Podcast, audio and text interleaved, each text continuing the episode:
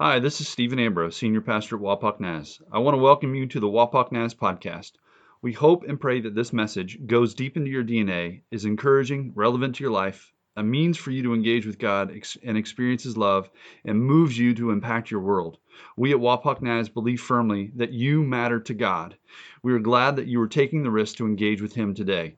Wapak Naz is love people loving people to Jesus, and it takes people to partner with us to be on mission and bring this message to our community, the region, and the world.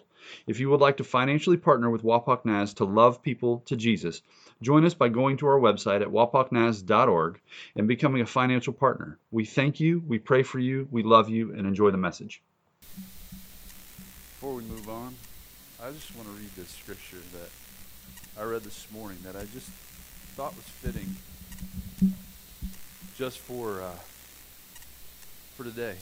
Psalm 24. Uh, if you want to look back on that today, you can. It says, the, the earth is the Lord's and everything in it, the world and all who live in it. For he founded it upon the seas and established it upon the waters. Who may ascend the hill of the Lord?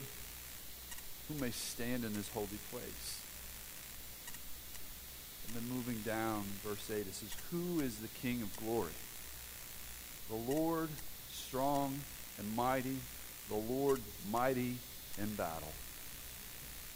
I want to remind you today, before we get into the teaching and the sermon, is that um, whatever you're walking through, remember that as you pray, you're praying from the victory that Jesus won on the cross.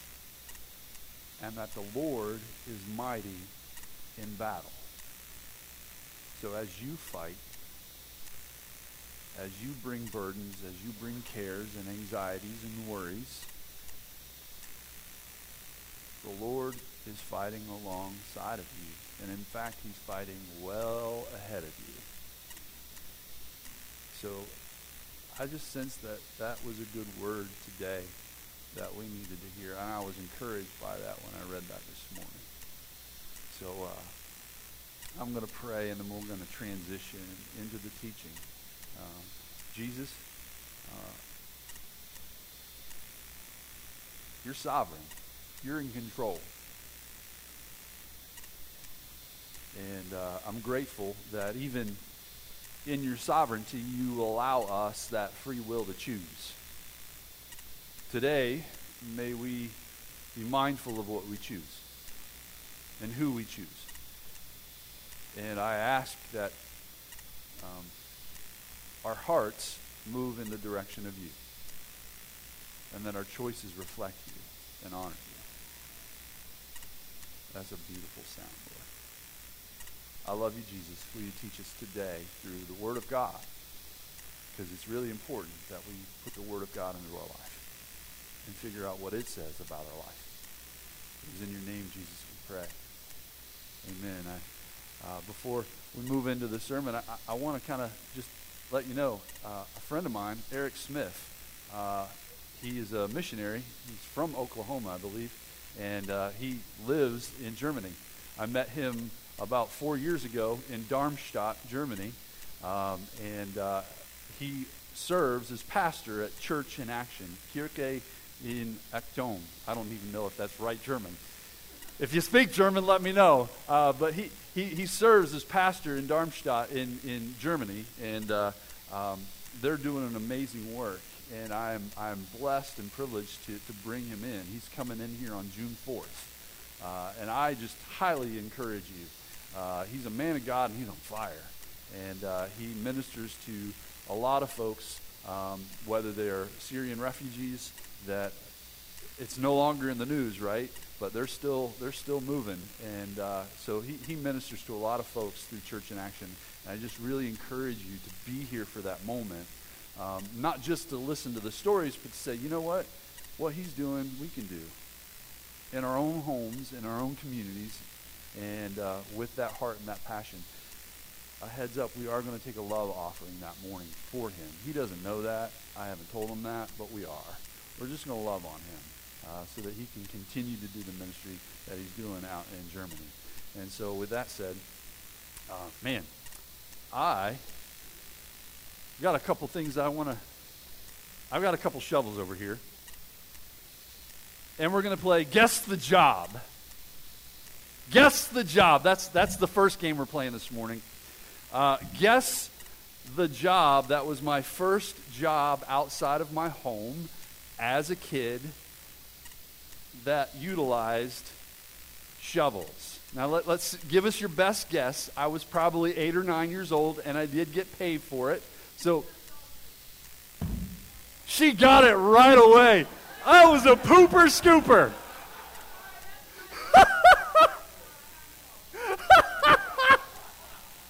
My first job was a pooper scooper at my next door neighbor's house. And yes, I was surprised that you got that. that I'm impressed. I'm impressed. Can I can I get two? Uh, I, need two volunteers, two teenagers or young adults. Uh, to, all right, okay. My goodness. Come on up. Come on up. I'm going to move this out of the way here. And uh, all right, before we begin, we're do you? I'm asking the young generation. Do you ever watch uh, Price is Right? Have you ever played? Uh, you ever seen the game High or Low, Higher or Lower, where they have to figure out a price, and and essentially there's a price, and they're guessing to figure out that price. Higher, higher, lower, lower, until they land on that price. Make sense? Yes? So before, before we begin, we're going to have a duel because one of you is going to play the game, the other is going to be the timekeeper, but one of you is going to walk away with a prize. Is that good? All right, here's the game. It's rock, paper, scissors. Very, very simple. Okay? Hands at the ready. I'm not going to give you a practice. And this, the debate has always been on three or shoot. It's one, two, three, shoot. Got it? Regardless of the debate. Are you ready? One, two, three, shoot. Uh, what was that? No, no, no, no. This was like, I don't know what this was. What was this? This is not rock. This is not paper. This is not scissors. I don't know. This is claw hand? What is this? Oh my lord, you lose. You just, by default, you're done. You're just done, dude rock, paper, scissors, not one, two. I told you one, two, three, shoot. That was the instruction. Okay, congratulations, you're the timekeeper. He has 20 seconds. So when I tell you, when I say start, you are you hit the button. This is what you're going to guess. You are going to guess my wage at my first job out of college.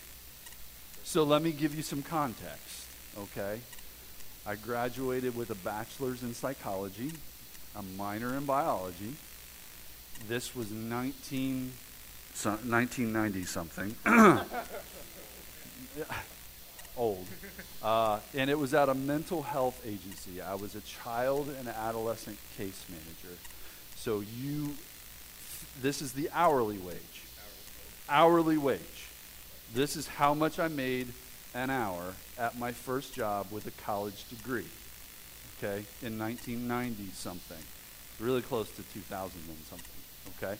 So get your first guess, and as you guess, I will tell you higher or lower until you land. Now you're going to have to be quick on your feet. Grandpa, we got the blue one? Check. Check. All right. Are you ready? Affirmative. Get set. Start. 12. Lower. 11. Lower. 10. Lower. 9. Low. Higher. 13. Lower. 12. Lower. 1150. Uh, lower. 10. Lower. 9. Higher. 950. Lower. 925. Higher. 930. Higher. 935. Higher. 940. Lower. 937. Lower. Uh, oh, you were so close. Are you ready? Oh, man, I, I, I think you guys are going to share this one. This is really close. Here, here is well, I can't pull it out because it's stuck to itself. It's $9.36 an hour. High five on that, man. That's pretty good. Here, how about I do this? You guys share, share a six piece box from Wine and Chocolates and Coffee. You good for that? Awesome. Well done. Woo! $9.36 an hour. So I'm curious. Let's have a brief discussion amongst yourselves in the pews. If you're sitting by yourself, you, you might have to just turn around or whatever. What was your first job outside of the home that you got paid for? And what did you get paid? And if, if you, we'll add a little bit more. If you went to college, what was your first job out of college? What was your first job out of high school, even if you didn't go to college? So I'm going to give you a few options there. You ready? Set. Take a moment. Go with it. Have at it. Share amongst your people. Share amongst your share amongst your people.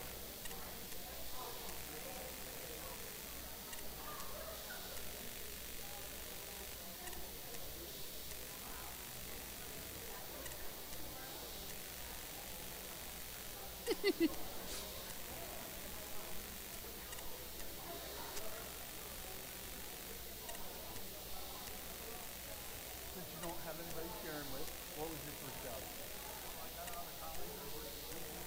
Okay.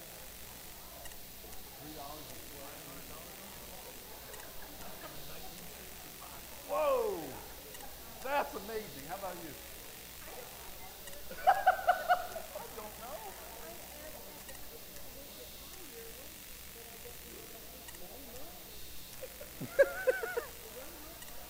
Wow. Jeez. Can't even buy a tank of gas with that. Jeez. All right, all right. I- so, I'm curious. Um, I'm curious if anybody, if their first job, if your first job was McDonald's, please raise your hand. yeah, that was your first job? Um, and I'm asking this question in honor of our youth pastor, who is on deployment, by the way. So please continue to pray for him. So your first job was McDonald's. Now, I, I'm really curious if anybody, actually, anybody else worked at McDonald's within their times of working. Anybody? Do we have any hands? All right. You know what? McDonald's peeps, I love you. I was a McDonald peep, right? That's so good. Uh, lowest wage. Lowest wage. Do we have anything less than $3.12 an hour? Okay. Do we have any? Keep your hands up. Any? Keep your hands up. Anything lower than three dollars an hour, first wage. Anything lower than two seventy-five. Holy moly! Anything lower than uh, two bucks an hour. Anything lower than a dollar fifty an hour. Lower than a dollar twenty-five an hour. A dollar ten an hour. Holy moly! You got gypped. A dollar an hour. Dollar an hour. Okay, 90 cents an hour. What did you do? Uh, 85 cents an hour.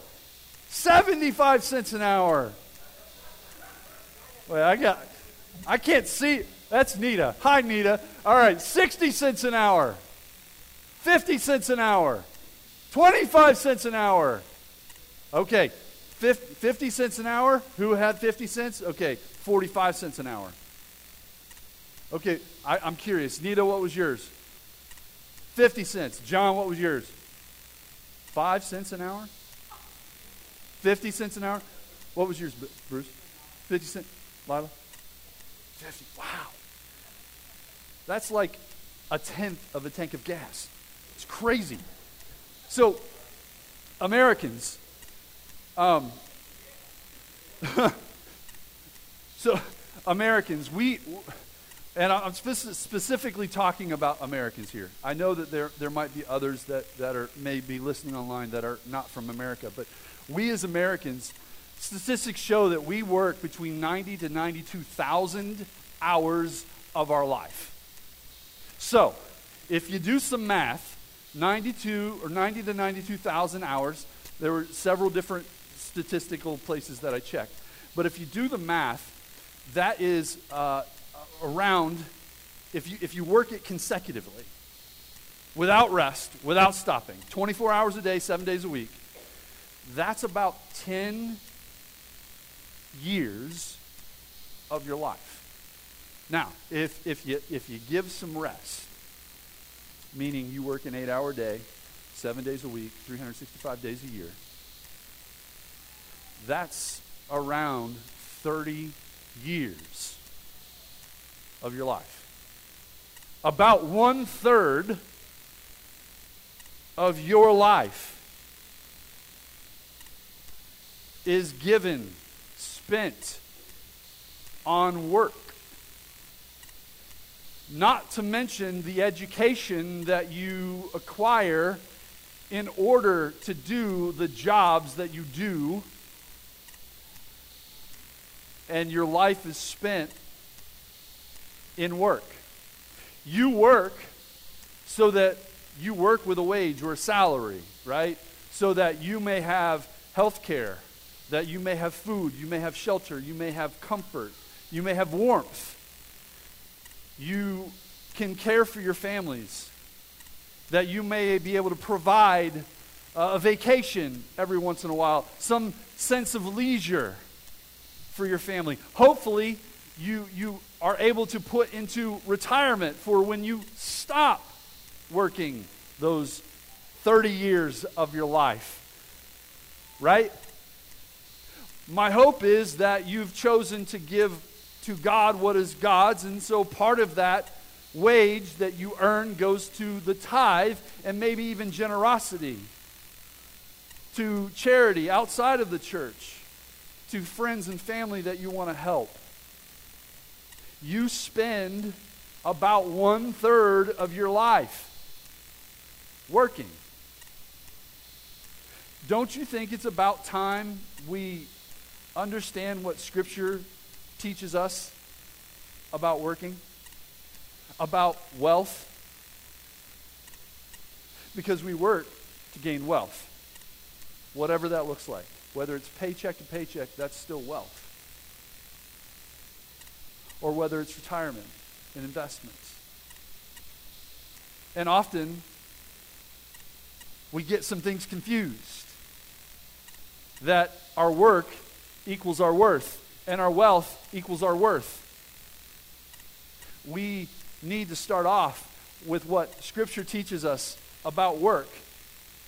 Now, regardless if you're retired, this still applies to you. Because we might find that our work has been in places, in certain places of our life, that they shouldn't be. So let's begin. Let's begin at the beginning because that's where we find the blueprint for our work life. Okay? So let's get there. It's Genesis chapter 1, Genesis chapter 2. If you have a Bible, please pull that out. If you don't and you have it on your phone, open that app up. First book of the Bible. There's a Pew Bible behind in front of you, hopefully. And if you don't own a Bible, that Bible in the pew is yours. Take it, please. Make it your own. It's because we give our tithes and offerings, we, we, we think it's really important that you have that. Now, we're going to start in Genesis 1. Um, and I'm going to have the scriptures up on the screen just in case, because I am going to skip around in a few things, okay? So we're going to start in Genesis chapter 1, verse 1, and I'll let you know as we're skipping, okay? So, Genesis chapter 1, verse 1. In the beginning, God created the heavens and the earth. And you're going to skip down and where it says, And God said, verse 3, and God said, Let there be light. And there was light. And God saw the light was good. Go to verse 26, same chapter. Then God said, This is day six now. We've moved through several days, okay? Then God said, Let us make man humanity in our image and in our likeness, and let them rule. It's very important. We won't touch on that today, but that's very important. Let them rule over the fish of the sea, over the birds of the air, and over the livestock, over all the earth, and over all the creatures that move along the ground. So, God created man in his own image. And in the image of God, he created him. Male and female, he created them. And God blessed them. Now we're going to skip. We're going to jump to verse 31. Genesis chapter 1, verse 31. God saw all that he made. And notice what he said. And it was very good. Very good. And there was evening, and there was morning, the sixth day. Thus the heavens and the earth were completed in all their vast array. Now we're in chapter 2. By the seventh day, God had finished the work. Notice statement. He finished the work he had been doing. So on the seventh day, he rested from all his work. And God blessed the seventh day and made it holy because on it he rested from all the work of creating that he had done. His first work split up in six days. It was a creative work. And we're not going to touch much on that today. But work and creativity go together. It's important that we understand that. Continue. Chapter 2, verse 7 and 8. We went from a wide angle lens and now we're zooming in onto this creative work. It's a zoom in. Chapter 2 is kind of a zoom moment to the culmination of creation. And it says, The Lord God formed the man from the dust of the ground and breathed into his nostrils the breath of life. And the man became a living being. Now, the Lord God had planted a garden in the east, in Eden. And there he put the man he had formed. Now, notice what happens. The Lord God took the man, this is verse 15, and put him in the garden to work it and to care for it. Watch the blueprint unfold, okay? And the Lord God commanded the man, Adam, the first man, You are free to eat from any tree in the garden, but you must not eat from the tree of the knowledge of good and evil. For when you eat of it, you will surely die. Then the Lord God said, It is not good for man to be alone. I will make him a suitable helper, helper for him. The blueprint. As we see, after that moment of forming and fashioning and filling, the culmination of creation, he put Adam into the garden to work it and care for it. God's original intention, and I think this is really important for all of us, especially if we're in high school and we're in college or around that age. It's really important for us to understand, or even junior high, that God's original intention for mankind, for you and me, is that we do work. No amens on that, right? Zero. I kind of figured that. There is a narrative and a movement in the nation of not working. Have you noticed this? In 2022, it was the great resignation as a result of COVID. COVID shifted a lot of things in the work culture. So has social media. In 2022, it was the great resignation. Many, many people put in their resignations. Some of them wanted to shift their career, the trajectory of their career, and they did. Some of them move from one career to another. Currently, there are a lot of nurses this year that are going to back out of their career, looking for another career.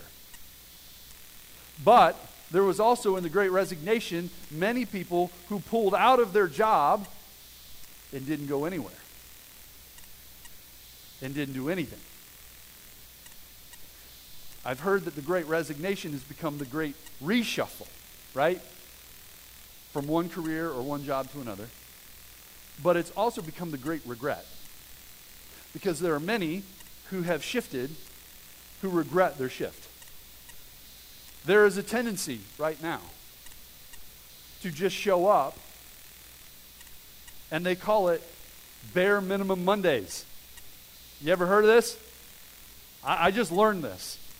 Not only is there the Sunday blues, but the Sunday blues have kind of bled into Monday morning. Okay, nobody's liked Monday morning for centuries, okay?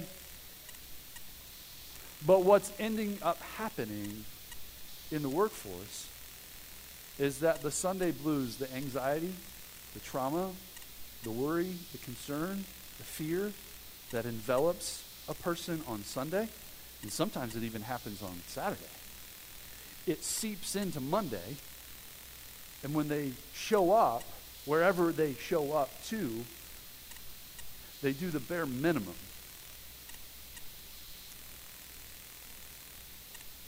The original intention is that we work. It's the original intention. That you and I put ourselves into whatever it is that we do. Now, that's not a popular thing.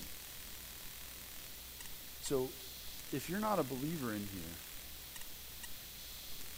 I'm going to let you off scot free for a second. If you are a follower of Jesus Christ, God wants you to work. He does want you to work. Regardless of the people that are around you that are sitting idle. Who, as you're doing your work and you're full of motion, you're stocking those shelves.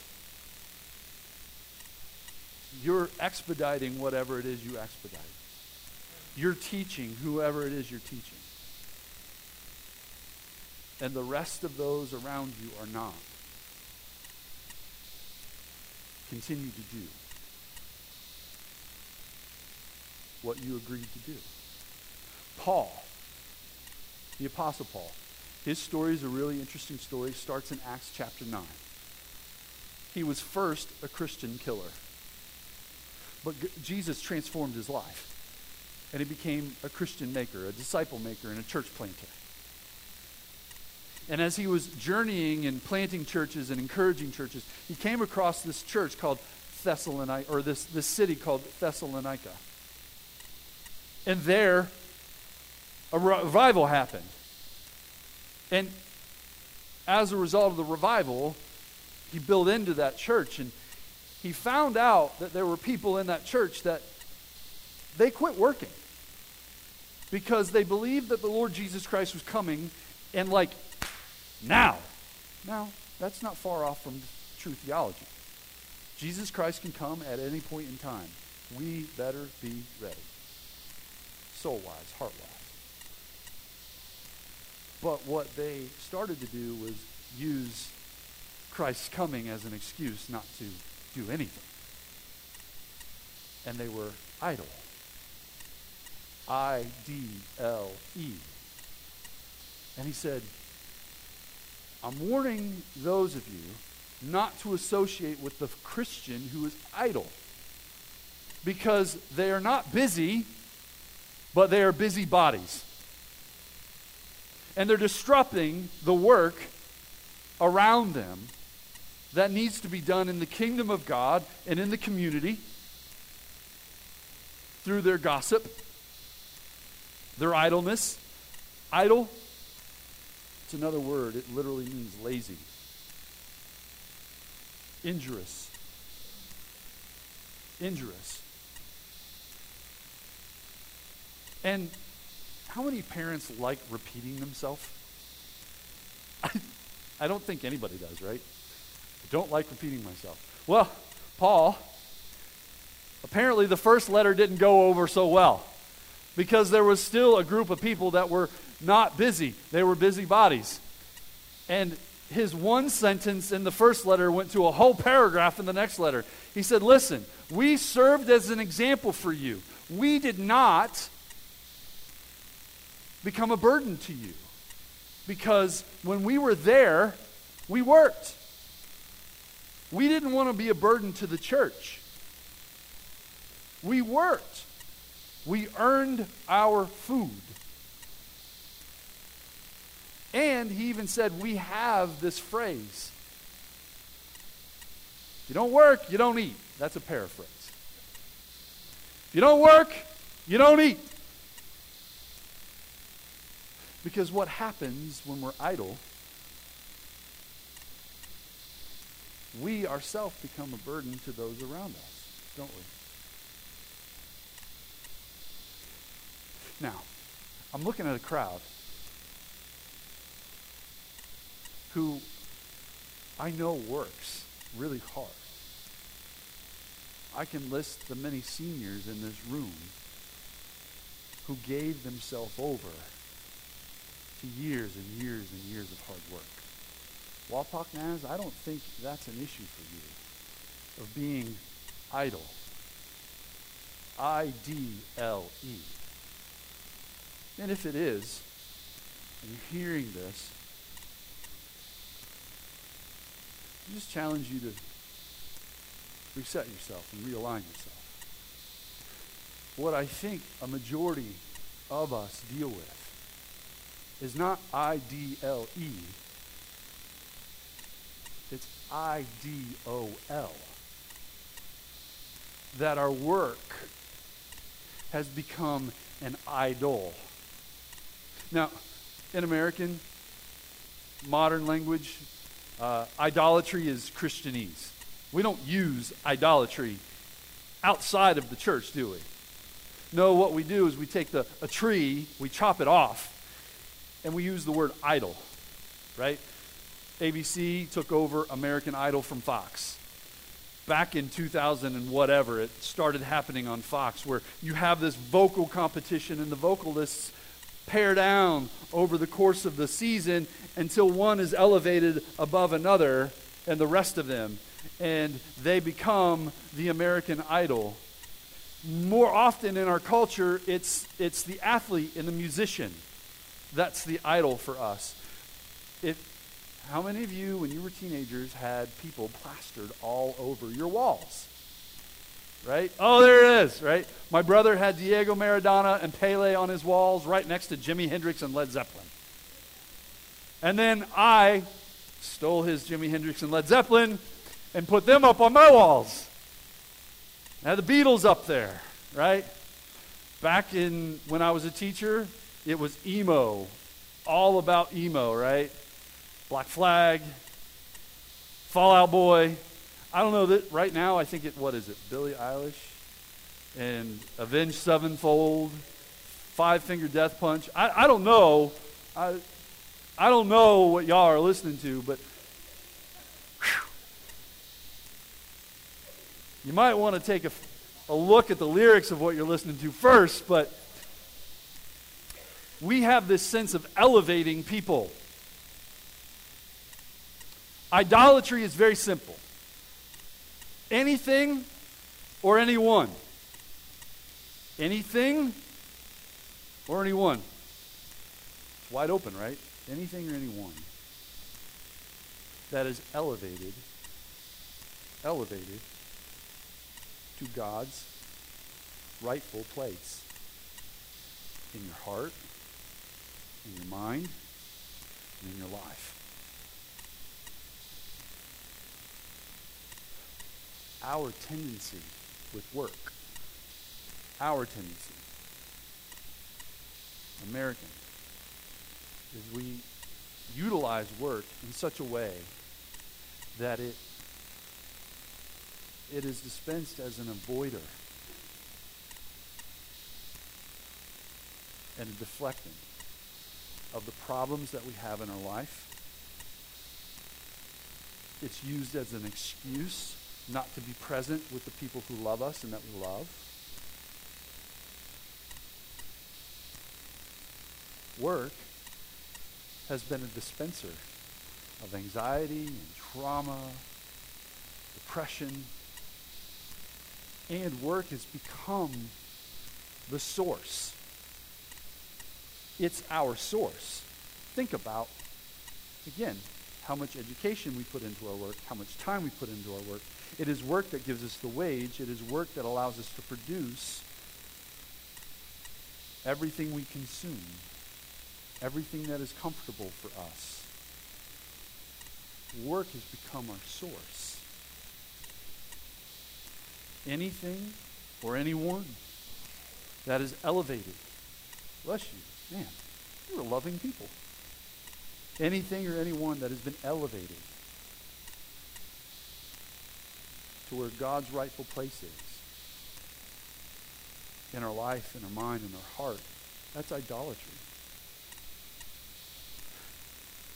When we go back to this moment in Scripture, if I can find that moment, I can't find it. There it is. Genesis chapter 2, where it says, The Lord God made man and put him in the Garden of Eden to work it and to care for it. That word work, we're going to Bible nerd it for a second, okay? This is not to impress, but to imprint. We don't Bible nerd to impress. We Bible nerd to imprint, okay, on our life. When you take that English word to work and you open up the curtain and look behind it, it's this word, avad. You can spell it A B A D, abad, but it's avad. And that word, avad, when you go behind its curtain, there's a lot of meanings in the Hebrew word of that. Obviously, it means to work, but it also means to cultivate. But the other thing that it means is worship. In fact, in the story of the Hebrew exodus out of Egyptian captivity, where they were made to work, they were oppressed by their captive and forced to work. The Lord told Moses, Go tell him, let my people go so that they may worship me in the wilderness. That word, worship, is the same word that God used right here when he put Adam in the garden to work it. Our work is supposed to be our worship, not of ourself, not of the things that we consume. Our work is not the source. We are to worship our God through our work. So, we are to avad God through our work throughout the day and throughout the week. Work equals worship, but we've confused it. We've worshiped our work as if our work is our source of meaning. We cannot confuse this because we have. You have, I have. We try to define ourselves by what we do. It's not the way it works. The blueprint is right there in Genesis 1 and 2. God valued Adam. He wanted to listen to his voice when he brought all the animals before him. It wasn't Adam's value by what he did, God already valued Adam. That's why his voice was valued. Here's the deal we confuse this. All of us. When you were a kid, at career day, or even in these random moments, the question's always hey, what do you want to be? What do you want to be when you grow up? I want to be a pastor. Never did I say that ever. And when you're in junior high and high school, the question is where are you going to go to college? Let me just, I've said this before, let me just say college isn't for everybody. All right? It's not. But when you get to that, that age, it's where are you going to go? If you're not going to college, what are you going to do? And when you get out of college and you're at graduation, what are you going to do? What are you going to do? What are you going to be? It's ingrained in our culture. We've elevated it. And we've equal, equalified our identity with our work. We've confused it. You, you define the work. You bring the meaning to the work. The work is not the source of your meaning. Because if work is the source of your meaning, at some point in your life, you will not be doing what you did. Will you? You talk to our seniors. They're not doing what they did. If you remove, if work is what you find your meaning in and your identity in, and you remove that work, where is your identity? Where is your meaning? It's gone. You don't have it anymore. The blueprint says you bring the meaning to your work. You. Because your meaning isn't in your work. Your work is to worship the Lord our God. So today, chop it off the knees.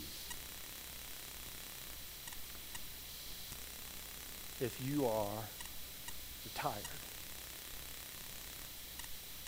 or you're on the way to retirement, and work has become your idol, you've used it to separate yourself from the people who love you. You've used it as a distraction. You've used it as a means of your meaning.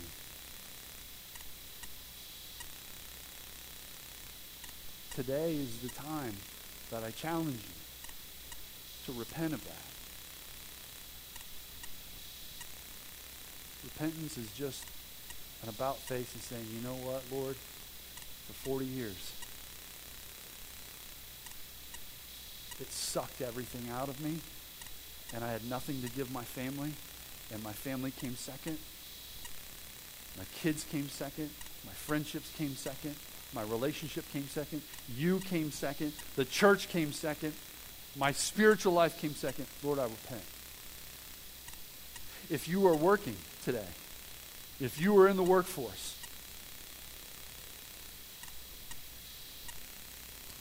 and you're idle, I D L E.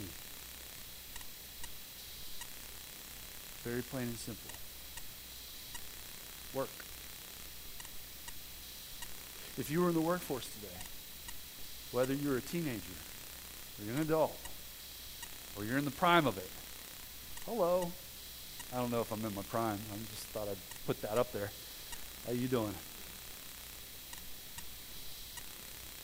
Take a very clear look at work for you. Is it your source of meaning? Is it your identity? Is it becoming a distraction? Is it keeping you from your family? Is it preventing you from having a true relationship with people that love you and with the God that loves you? It's time to put God at his rightful place in our life. So, do you mind just bowing your heads and your hearts for just one second? I would like for you to have that conversation with the Lord. Whatever He's laid on your life and on your heart. Will you just have that conversation in the silence with the baby cooing? I love it. If you need to repent, go ahead. If God is not in his rightful place with your work, have that conversation. If you're finding meaning in your work and you're not bringing it to your work, have that conversation.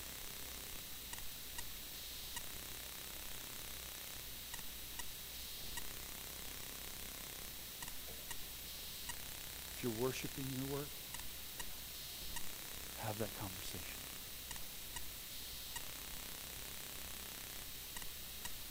Jesus.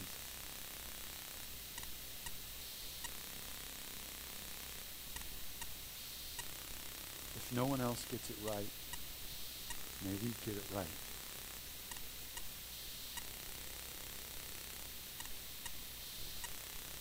You are the source of our significance. And you're the source of all that we do. We live on borrowed breath. You're the one that gives us life.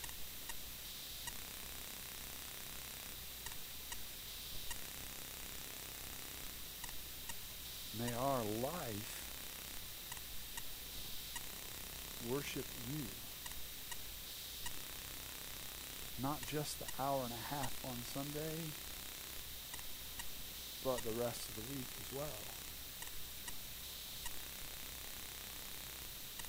Lord, whatever we do, may we do it with all our heart, as if serving you, not people, and not ourselves.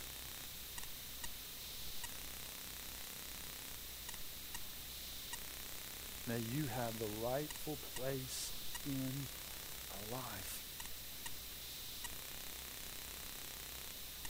And this week, as we move throughout the work week, will you remind us that our work is to be for your glory, for your good. And will you bless it? Will you grant us favor? And will you prepare our hearts for next week's conversation? As I'm very certain there are many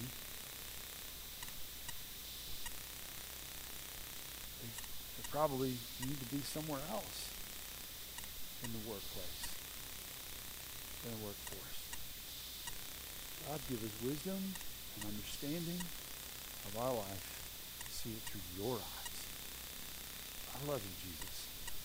And I thank you for this wonderful group of people. Grant us your favor this week. It's in your name that we pray. Amen. Would you please stand?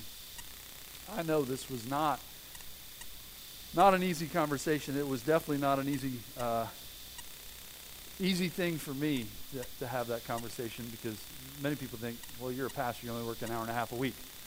So what do you got to say about work? Well, we'll talk about that. Hey, I love you. We love you. And you've been prayed for this week, and we continue to pray for you this week. Hey, will you love the Lord your God with all your heart, your mind, your soul, and your strength? And will you love your neighbor as yourself? We'll see you next week. Have a great day. Thank you for listening to the Wapak Naz podcast. We hope you are moved deeply to step into God and the hope and future He has for you, and that you are moved to be salt, light, and yeast in your community and to love people to Jesus.